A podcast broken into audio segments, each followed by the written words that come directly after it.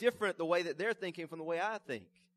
And then you grow up and you start to think like your parents, you know. So you start to think differently. And, and after a while, you even start to think so differently that you look back and you think about people who are thinking differently from you, even though they think the same way that you used to think. And I know we're talking a lot about thinking. So, uh, lots of times the Bible thinks so differently, speaks so differently from the way that we have been used to thinking that it just seems to come out of nowhere.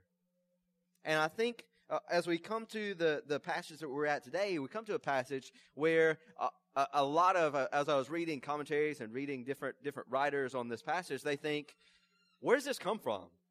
It seems so disconnected from what Paul is, has been writing about. How is this connected to all these other things? Like, and, and in reality, as, as I thought about it, I think that there's a great disconnect because they think that this cannot possibly be here because it doesn't follow from what's gone before. And I think in Paul's mind, it makes perfect sense. And we want to begin to talk, to think like the way Paul thinks, to think about the way, the way the Bible thinks. So with that in mind, look at 2 Corinthians 5. 2 Corinthians 5, and I just want to, I want to start with the, with the topic or, or the ideas that Paul has been talking about. And then see how there is a natural progression to what comes next. So 2 Corinthians 5, we're going to start in verse 20. 2 Corinthians 5, verse 20. And we'll read into the next chapter. So just a few verses here. 2 Corinthians 5, verse 20. It says, Therefore, we are ambassadors for Christ, God making his appeal through us. We implore you on behalf of Christ, be reconciled to God. For our sake, he made him to be sin who knew no sin, so that in him we might become the righteousness of God. Working together with him, then, we appeal to you not to receive the grace of God in vain. For he says, In a favorable time I listened to you. In a day of salvation I have helped you. Behold, now is the favorable time. Behold, now is the day of salvation. So Paul is talking to the Corinthians. He's writing to the Corinthians about, I, I, be reconciled to God. I, I serve as Christ's ambassador. That is, he was especially chosen by Christ, especially chosen by God, set apart by God to serve in the, in the office of apostle, to be the one who would carry the gospel to the world. I'm, I'm speaking on behalf of Christ. When I speak, it is Christ speaking through me. And I'm saying to you, be reconciled to God. Be reconciled to God. Christ, who was the sinless one, he was without sin. He knew no sin. He was out without the corruption of sin. He never committed a sin. He never thought of sin. He never desired sin. He became sin for us in our place, bearing our sins on himself. Our sins were not counted against us, but they were counted as being Christ, so that in him, by our, by our faith with him, our union with him, our uniting with him, God would count the sinlessness of Christ as the righteousness of God for us. The righteousness of God was counted for us. And then verses one and two of chapter six, Paul goes on from there and he says, so, so with this, uh, with this way of working, we are working with God. We are God's co-workers. We are, we are working as a result of Him sending us out. Now's the time of salvation. Be reconciled to God. Don't, don't, this is, this is not the time, the time that Jesus Christ has now come and died on the cross and been raised from the dead and ascended to God and, and is now, we are only awaiting His return. Now is not the time to turn back from God. Now is the time to be reconciled to God. Now is the time of salvation. Trust Christ. Re- return to God. You have, you have, you have been seeming to turn away from God, but I'm, I'm calling you be reconciled to God. And so that's what Paul's been thinking about. That's what Paul's been talking about. Be reconciled to God. Do not turn astray from the gospel, but instead hold tightly, stand firm. Do not go astray. Let, let not your initial, uh, your initial response to the gospel of faith be in vain. Instead, persevere. Keep on believing in Jesus Christ. Keep holding to this gospel that I presented to you. Now then, he goes on from there in verses uh, 3 through 13 to talk about how he was with them as a father. The, the, he talks about the ways that he committed himself to them, the ways that he sacrificed for them, the way that he loved them and spoke the truth to them. And then you come to verse 14. And there is this lack of the kinds of connecting words that we kind of associate with, with Paul. Uh, is that is that because Paul is switching to a completely unconnected topic? Or is it because for Paul, this is the natural flow? To be reconciled to God means or results in our holy separation from the unbelieving world. And I think that the, the, the idea, what I hope you'll see today, is that if we, if we are reconciled to God, that will result in our, in the holy separation of God's people, the holy separation of the church from the unbelieving world. So let's pick up in verse uh, 14. What I want you to see first is that we should not be yoked with unbelievers, or the way that I would put it, maybe in a way that's more, more easier to grasp, do not be allied with. Do not be allied with unbelievers. So pick up in verse 14 and read with me verses 14 through 16. This is what it says. Do not be unequally yoked with unbelievers. For what partnership has righteousness with lawlessness? Or what fellowship has light with darkness? What accord has Christ with Belial? Or what portion does a believer share with an unbeliever? What agreement has the temple of God with idols? We'll stop there. So the idea of being unequally yoked, that, that is the, that's the same word there, that, that, that word that's translated unequally yoked, that's the same word that is, is translated in the, the Greek Old Testament as, uh, in, in Leviticus 19, where the idea is, is do not try to mix together two breeds of domesticated animals. So the way, way we might think of, especially in light of what Jesus talks about in Matthew 25, you don't try and mix sheep and goats together. You can't do that. Don't, don't try to do that. That, that's, that's strange. That's unfitting. That's, that's kind of, those things don't mix. It also calls to mind the, the whole idea of Deuteronomy 22. There's a verse in there that talks about not, not hitching an ox and a mule together to, to pull the plow because they don't pull the same way. And so your, your, your plow, your, your row line is not going to be straight. Don't, don't pull them. Don't, don't let them pull. They, they don't fit together. They don't, they don't go together. In the same way, Paul is saying, like, we, we cannot be allied with or we cannot be yoked with unbelievers. And you think about what even, even that section in Leviticus 19, that's in what is called the, the holiness section of Leviticus. Some of you who have committed yourselves to reading through the Bible, reading through the entire Bible, the first time you read that, it's a little bit difficult. Why, why is it that we can't sew two, piece, two different kinds of garments together? We can't, we can't have a poly cotton blend. You know, we can't, we can't sew those things together. Why, why not? Why can't you sow two different kinds of seed in the same field? Or why do you have to have these different foods that, that, that only, you only eat these foods and you don't eat those foods? And that, that implies separation. And, and the, the reason is, is because what God is teaching his people in the Old Testament, what he's teaching us is that, that God's people have to be separate from the paganism of the world. They cannot be, they cannot be in union with it. They can't fit with it. They, they, they have to, they have these everyday reminders from the time that they get dressed in the morning to when they eat breakfast to when they go out and work in the field and when they try and hitch up the, the plow and they, they, they have these, they, they have these everyday reminders. Don't be associated with, don't be allied with the paganism of the nations.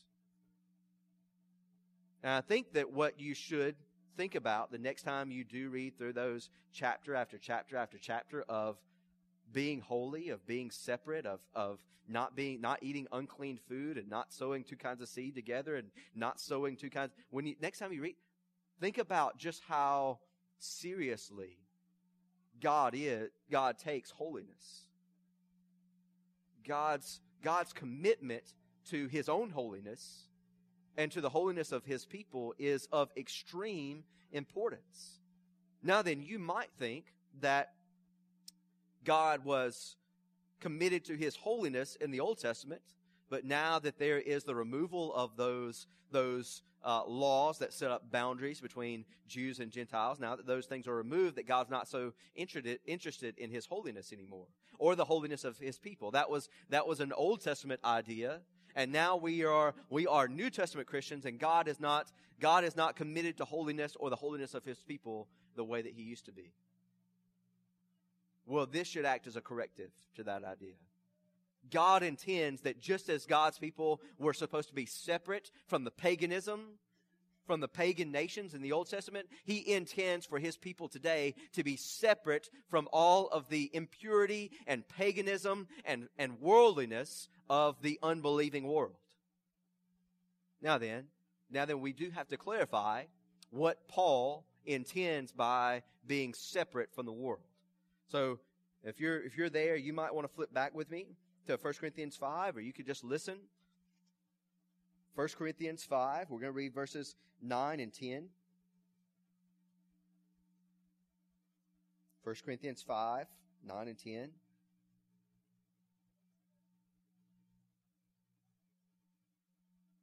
This is what, this is what Paul says.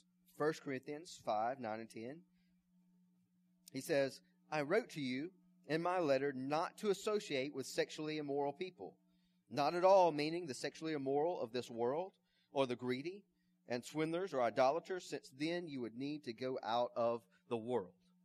So when we talk about being the, the church or believers being separate from the world, it's not talking about the ordinary daily interactions of life. You know, we're, we're gonna, uh, we're gonna, it's, it's okay that, you know, we think about even what about what Paul says in 1 Corinthians 7. He says that when you are getting married, you should marry in the Lord. You should marry another believer. But if, for instance, you are married and then you come to Christ and you find yourself married to an unbeliever, you don't, you don't separate. You don't divorce your spouse simply because you're a believer and they're not.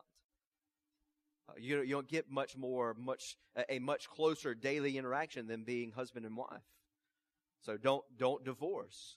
Or or there's a recognition that uh, we are going to live in the same neighborhoods. We're going to we're to go and buy our groceries uh, with uh, may, oftentimes from unbelieving people. We're going to go to the marketplace, and we're not going to try and find out. We don't necessarily have to find out if the guy who is who is selling the bread uh, is a believer. We we can we can buy bread. He's saying like if we if we try to separate ourselves from entirely, then we would have to go out of the world. That's not what he intends. We can hire unbelieving plumbers to come and fix our toilets, and we can hire uh, unbelieving uh, air conditioner guys to come and fix our air conditioner in August. And and you know those are that is you know if you're going through the phone book, you don't have to you need to get your air conditioner fixed. You don't have to try and find the the believing air conditioner guy. You can just get whoever can come out there and make it cool in your house.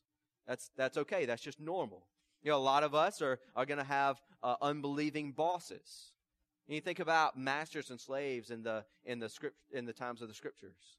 Now, modern day employment is not exactly the same as it was uh, in the slavery of those times. But let's realize not it's not like most of us can just up and quit our job and go and find another job. We're sometimes limited in the number of job opportunities that we have. That means that, that a lot of us are going to work for unbelieving bosses. Paul doesn't say, "Hey, you need to you need to try and remove yourself from slavery because your boss is unbelieving. He says if you can stop being a slave, that's fine.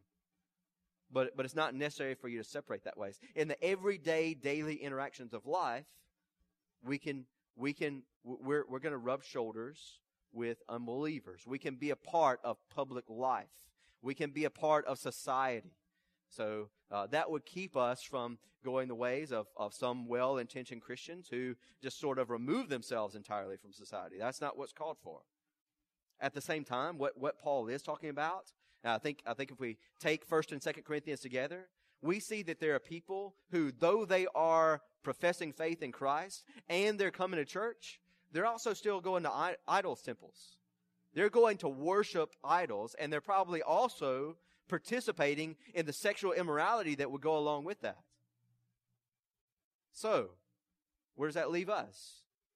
Okay, don't note to self, don't uh, go to pagan idol temples or participate in cult prostitution. check. Okay, so so that that, but but we should not be blind to the idolatry that is all around us. Uh, I mean, we can pretend like things aren't the way they were. Things are the way they were. Our society, the, the unbelieving world around us, is dominated by sexual immorality and perversion. Be separate from the unbelieving world. The world recognizes the dangers of alcoholism, uh, and yet it still basically accepts occasional drunkenness. Be separate from the world. The world uh, expects that to grease the grooves of commerce, there has to be a little bit of underhanded dealing, a little bit of swindling. Be separate from the world.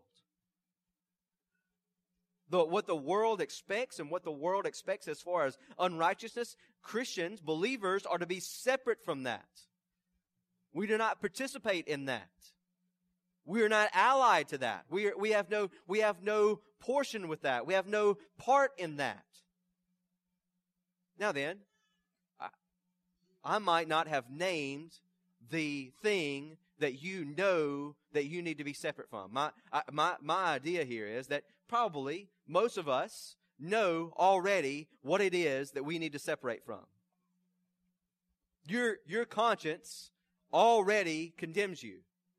And whatever is not, does not come from a good conscience is sin. So whatever it is that you need to separate from, be separate from it. Separate from the unbelieving world. Now, I also kind of want to revisit something uh, that, that I kind of alluded to before. You know, think about what Paul has been saying. He's been talking here about being being an ambassador of God. He's been talking about being reconciled to God. Uh, although Paul is in a unique position as the ambassador of God, he certainly intends for us to follow his example in some ways, where he laid down his rights so that people would come to know Jesus Christ. So we also should lay down our rights so that people would come to know Jesus Christ. That's what he talks about in 1 Corinthians 9. So we, we want people to come to know Jesus Christ. We, we should be evangelizing. It is the, it is a discipline and privilege of every Christian that we would be sharing the gospel with other people. Jesus Christ was a, was a friend of sinners. He did not participate in the sin of sinners, but in the ordinary daily interactions of life that is, that are permissible, he was sharing the gospel with people but he was not entering into sin with them.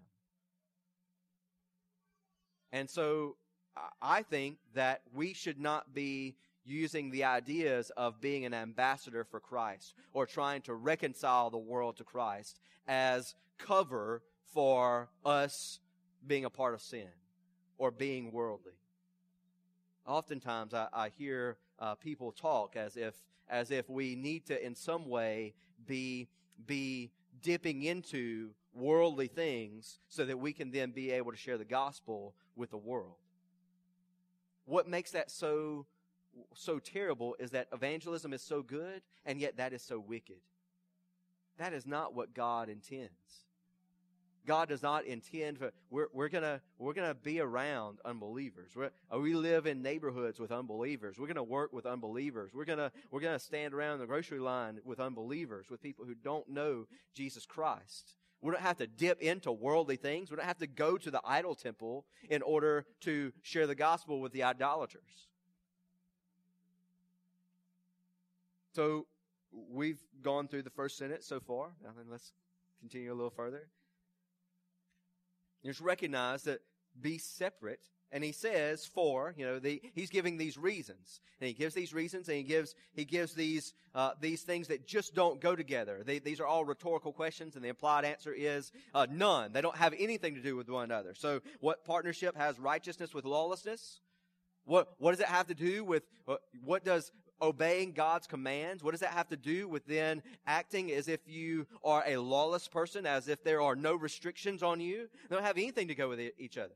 They don't fit together. Same way a mule and a donkey don't fit together, pulling a plow. The same way that uh, sheep and goats don't fit together.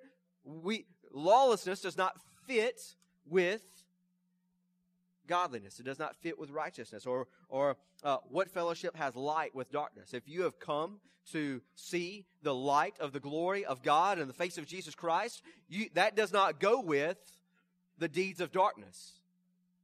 They don't mix together. They, they don't go together. Don't, don't have it, don't be, uh, don't be allied or yoked to unbelievers because you don't go together. And goes on from there. What, uh, what accord has Christ with, with Belial or, or what peace has been made with, with Christ between him and the prince of demons? I think that Paul uses the word uh, Belial there. It's, kind of, it's a really uncommon uh, name uh, for, for the devil. But I think he wants to heighten the idea that when you go and worship in pagan temples, you are worshiping demons. That's what he says in, in 1 Corinthians. Those don't go together. You don't, you don't make, you, you don't become a part of the new covenant with Christ and then go make a deal with the devil. You don't, you don't participate in the worship of, of God and hearing His Word, and then also participate in various forms of New Age uh, religion or Eastern religions or, um, or, or naturalism or, or give yourself over to a completely, a completely false and pagan way of thinking. You don't partic- continue to participate in apostate churches or cults. You separate yourself. What portion does a believer share with an unbeliever? Uh, what, what inheritance? You know, the, the inheritance of every believer is eternal life in a new heavens and the earth, new earth. What, what part does a believer have in participating in things that are destining other people for hell? Paul, Paul talks about those things that are, that are bringing people to hell. And Christians continually want to try to make excuses for why they should be able to participate in those, in those activities. What agreement has the temple of God with idols? And we'll expand on this here, but, but you don't bring, you don't worship idols. You don't worship false gods in the place where God dwells. God has made us his dwelling. How could, how could we who are the temple of God then participate in the worship of idols? And this is a different, it's a little bit different way of thinking about it.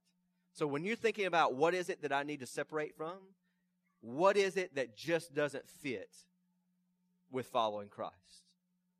What is it that just doesn't, it just doesn't go together? I think we know what these things are. We, we know that, that being entertained and laughing at unrighteousness does not go with following Jesus. We, we know that, that uh, being uh, sitting around with with a bunch of fools involved in all kinds of of foolish fool in, in our in our foolish little gang we know that that does not go along with following jesus christ. Do do those things that are fitting. Be separate from those things that are unfitting for a christian. Now then just in connection with uh, 1 corinthians 5 I think there's also the idea that that uh, of of church membership and church discipline here. When we talk about church membership, we're talking about how do you recognize who belongs to the church. Uh, and I just refer you to 1 Corinthians 5 where it has this insider outsider language. There are those who are inside the church and there are those who are outside the church. Who's inside the church? And so, so those who are inside the church ought to reflect the holiness of God. We know that there is still going to be sin so long as we are still in these bodies, still, still dealing with our old man, man, still dealing with our old thoughts or old habits. We know that we are never going to be completely sinless in this life. And yet there ought to be a, a characteristic of those who call themselves Christians, and especially the, the corporate body of Christ, that there is a, an element of holiness, an element of separation, an element of distinction between God's people and the world. Church membership is, is a way of talking about that distinction. And it also implies uh, church discipline. Now, we, when we think of church discipline, I don't want you to get the idea of this kind of harsh surveillance of your life where, where other people are looking. Uh, we're kind of like the, the, the ecclesiastical NSA. You know, we've got your, we've got your little camera on your, on your, on your laptop and we're watching you all the time. That's, that's not what church discipline is. If you go and look at some place like 1 Corinthians 5, here's a guy who is uh, openly involved in sexual immorality of a perverse kind that even the unbelieving world does not rejoice in. And yet the church is proud of it. The church is, the church is, oh, look at how gracious we are. So how accepting, how, how free we are and living in this, you know, Paul says, I, I, you get together and you exclude that man from among you. You remove him.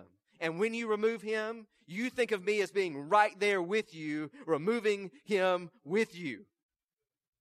So there, there's no part in that. And, and later on, Paul talks about uh, other things that might be what we would think of as outward sins that people would be unrepentant about, drunkenness, swindling, you know, un, unfair business dealings. You know, those are those are the kinds of things that that uh, we want to exclude from the church rightly. Uh, we're going to be separate from the world. That's what Paul is talking about here. We, we as, we as those who have partaken of the light of the glory of God in the face of Christ Jesus, we're not going to dwell in darkness anymore. Those of us who have been counted as righteous, we're not going to live lawlessly. We're going to, we're going to be separate from the world. We're going to be holy, even as God is holy. God, God is still taking this matter of holiness uh, seriously. Now then, we go from there to his next command, which is to go out from the unbelievers. So we pick up in verse 16, uh, 16 again, read through verse 18. He says, What agreement has the temple of God with idols? For we are the temple of the living God. As God said, I will make my dwelling among them and walk among them, and I will be their God, and they shall be my people. Therefore go out from their midst, and be separate from them, saith the Lord, and teach and touch no unclean thing then I will welcome you, and I will be a father to you, and you shall be sons and daughters to me, says the Lord Almighty. Uh, one of the things that Paul does is sometimes to make his point, he strings uh, passages from the Old Testament together. And so the, the first one uh, comes from Leviticus 26, and it is likely read through the lens of Ezekiel 37. So Ezekiel 26, uh, God says to the people of Israel, if you obey my commands, then I am going to live among you. I am going to dwell among you. Well, what, what Israel did was they did not obey God's commands. And so God's, God's glory left the temple. That's where it's recorded in the book of Ezekiel. But later on in Ezekiel, Ezekiel, God, God through Ezekiel begins to point to a time later on when God is going to regather his people. He's going to bring them back together. And I think this points to even the gathering of all who believe from all nations, Jew and Gentile, even as we memorize. All, all who believe would be gathered into one new man. And he would cleanse them. Well, that's what, that's what Paul, Paul's taking that, that idea and he's saying, God has gathered us to, together. He has brought us together. He has made us one new man and he dwells in us like his temple. The temple was this place that was set apart as especially the dwelling place of God, the dwelling place of God to bless his people. And Paul says, we are the temple. He's made us his temple. He's living with us even by his spirit. And he goes, he goes on from there. Okay, so the he goes on and he quotes a, a passage from Isaiah, Isaiah 59. And Isaiah 59, there is this there's this whole idea in the back half of Isaiah that there's going to be a new exodus. You're gonna, you're gonna, you've been taken away into exile. You've been taken in, in, away into captivity, but you are going to be brought back to God. Similar, similar kind of overlap with Ezekiel's message or Jeremiah's message about, about a new covenant or, or a, a new work of God. But Isaiah says, okay, if you're being uh, brought back and you're going to be uh, bringing back all these temple vessels to the temple that was destroyed, in order to carry temple vessels, you have to be pure. And that's why Isaiah says, if, if you're going to be, if you are going to be among those who are coming back, go, go out from the paganism of the nations around you. Go out from the worldliness that is around you. And this is all through the, the New Testament. John will talk about it as do not love the world. James will talk about it as do not be friends with the world or, or do not be, uh, keep yourself unstained by the world. Touch no unclean thing. Have nothing to do with those that go, go out. To, to come into the light is to come out of the darkness. We have been brought out of out of the domain of darkness into God's marvelous light. We he is light. God is light, and so we should walk in the light. That's what it means. And then not only does uh, uh, Paul sometimes string verses together, but he even sometimes smashes them together. And so, uh, verse 18, he talks about, I will be a father to you. There he is, is bringing to mind first, uh, I'm sorry, Second Samuel 7. That is where God says that he will make a covenant with one of David's offspring. That he will be, that God will be a father to him. Well, the way that the way that we think of this is the same way the same way that there was uh, the first Adam and people were in in Adam, so they are connected to his guilt and his corruption.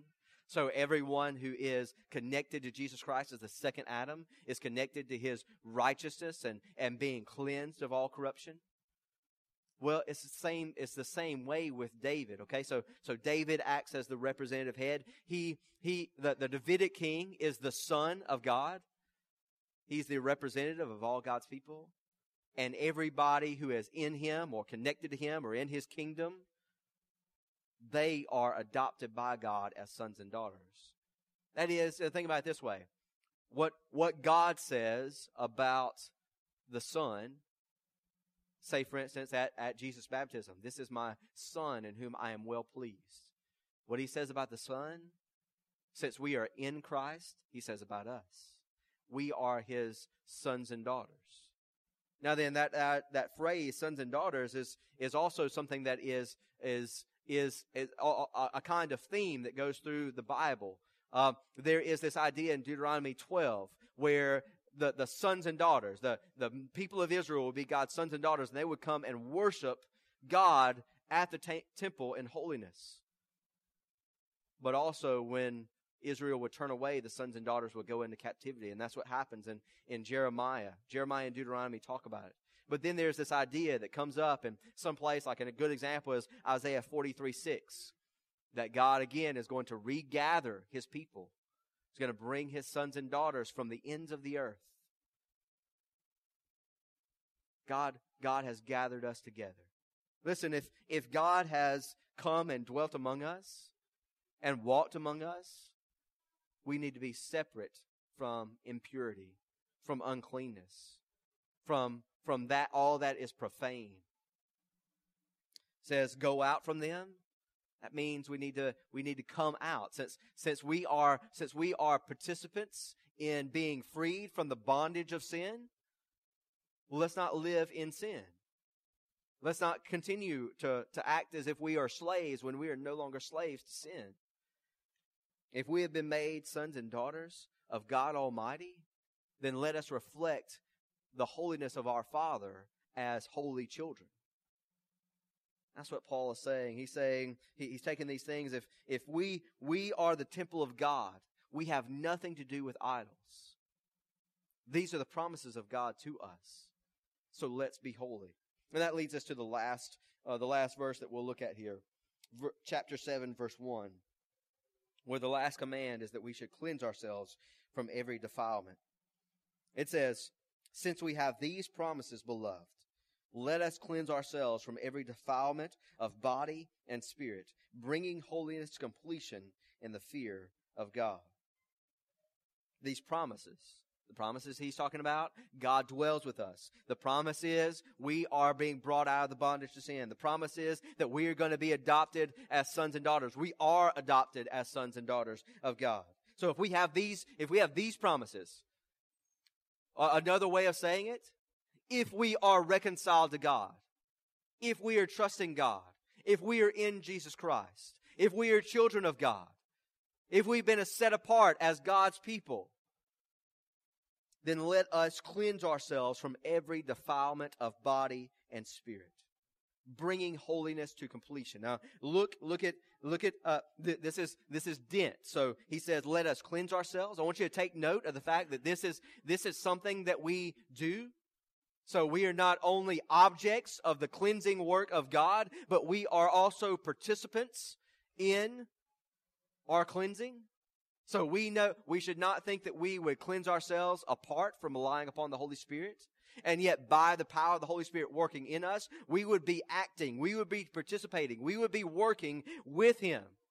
With the, with all of the, with all of the energy that He works in us, we are cleansing ourselves. We are setting these things aside. The reason why I stress this is because we should not sit around wishing that we are going to get holier, holier.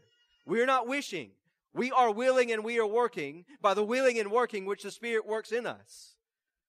We, we, this is not a passive experience. Sanctification, the, the process of becoming holiness, uh, but becoming holy as God is holy is not something that we passively receive. It is something that God is working in us and that we work with Him in. We are working. We are active. When, when Paul is saying these things, you, you are reconciled to God. Jesus Christ died in your place. He took your sin, but he doesn't go from that. Now you should sit in passivity, in perfect quietude and complacency. He says, he says, do not be yoked with unbelievers. He says, go out. He says, cleanse yourselves. Actively be at work to be cleansed. He says, says uh, after that, he says, from every defilement of body and spirit. All right, so let's say that that all of these, all of the, this whole context of not being participants in idol worship, that seemed kind of remote to you. Justifiably so. It some, seems a little bit remote. How about, how about cleanse yourself from every defilement? That, that's not, that's not just idolatry. That's not just that's not just a few outward sins. Notice he says in body and spirit, there's a kind of legalism that says we only need to be holy on the outside. If I, you know, we are, we only need to be holy in body. We certainly should be holy in body. Our bodies belong to God, therefore flee sexual immorality. Glorify God with your body. Do not be, do not be given to drunkenness or sensuality. Our bodies, they, they, don't, they don't belong to that. God, our bodies belong to God, but it's not only our bodies that belong to God, it is also our spirits that belong to God. So not only should our bodies be dedicated to holiness, but we should devote ourselves to be free from every, every lust, every jealousy, every, every desire that is unholy. It's not just, it's not just external, it's also internal. From every defilement we still have defilements. As holy as we become in this life, there is still the there is still the the ridding of ourselves of things that defile us. You, all of us, keep going. Let, let us let us keep working to, to be done with these things. He says, bringing holiness to completion. So, so you have died to the dominion of sin. You don't serve that master anymore. You serve God. And that ought to be recognizable in the way that you live. To let us live that way. And finally, he says, in the fear of God. In the fear of God. When we talk about the fear of God, I always feel like kind of dance around it, okay, a little bit. I want to want to be delicate with it, uh, because here's here's what I don't want to do, which is what I hear a lot of people do, is that they, they say, say, say something along the lines of, uh, what God means by the fear of God is that you don't really have to fear God. I, don't like that. You've probably picked up on that by now. I don't, I don't think that's, that's not true to scripture. Uh, at the same time, I know that there are some of you who are uh, tenderhearted. You're struggling in your sins. You're maybe maybe struggling with assurance, uh, and and I don't want you to live in dread of God, because if you are trusting in Jesus Christ, there's no condemnation for you. You should know that as, as sure as Jesus Christ is a perfect sacrifice, that you are accepted by God as his son or daughter. I want you to know that. And think of it this way, though. uh, a father who disciplines his son, which is what what uh, what God pictures himself as. He, if we are really God's children, then He will really discipline us. And if you have uh, good Christian parents, you know that really good discipline stings. Really good discipline is painful for a moment. Well, God, God Himself knows how to perfectly implement discipline. And so there is a real sense in which we should not enter into sin because we do not want to enter into the painful discipline of God. We, we do indeed fear displeasing God. And there's another way of thinking about it that's even within this context. Some of you are afraid to give up your idols. You're just afraid. You, you have, you have lived so long with your idol your, your, your pet sin, you cannot imagine giving it up. You're afraid. You're afraid of what it will feel like to give up the pleasure of that sin. Or you are afraid that you will suffer the consequences of that, of, of giving up that sin. Like, like there, like it's gonna feel bad to give that up. It's, gonna hurt to give up uh, those, those activities, even some of those relationships. It's gonna hurt. And, and you're just afraid of that. You're afraid to look odd to the world. You're afraid to, to, to stand out from, from the worldliness and godliness that is around us. You're afraid. What do you fear more? Do you fear displeasing God who made you and who promises a reward to all those who will, will pursue godliness? The, the, the idea of faith is to believe that God exists and that he rewards those who hope in him. Do you fear him or do you fear the world? Maybe some of you, like I did, you had the, the little group of teenage friends that got you in trouble in high school. And when I say that they got you in trouble, uh, what I mean is, is that you were an active participant in the trouble you collectively did. Okay? Are, are you, uh, are you afraid, how, however you, in that, in that kind of juvenile way, we, we all kind of have a little, a little bit of juvenile in us.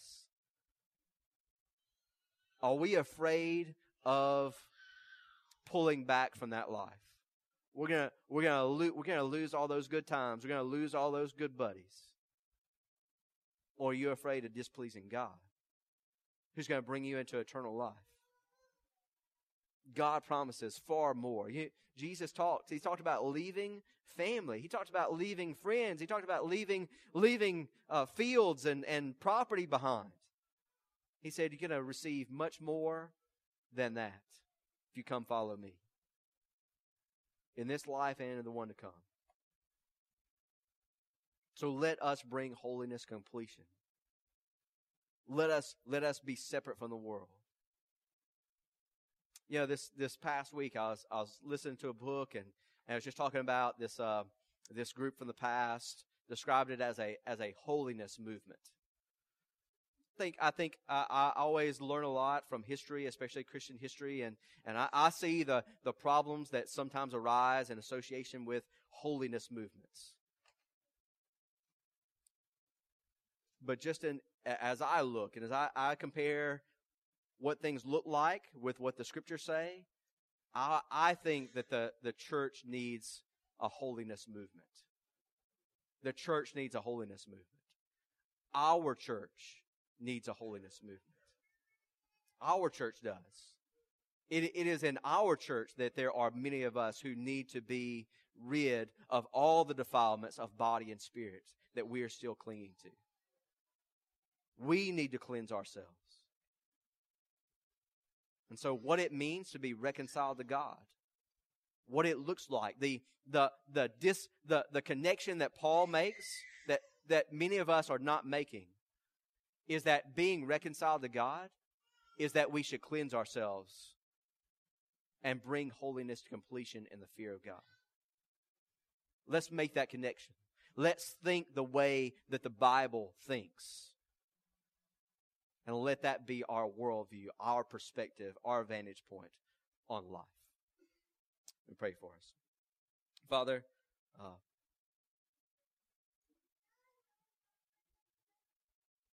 Father, as we confess that in there are complexities in our thoughts and we are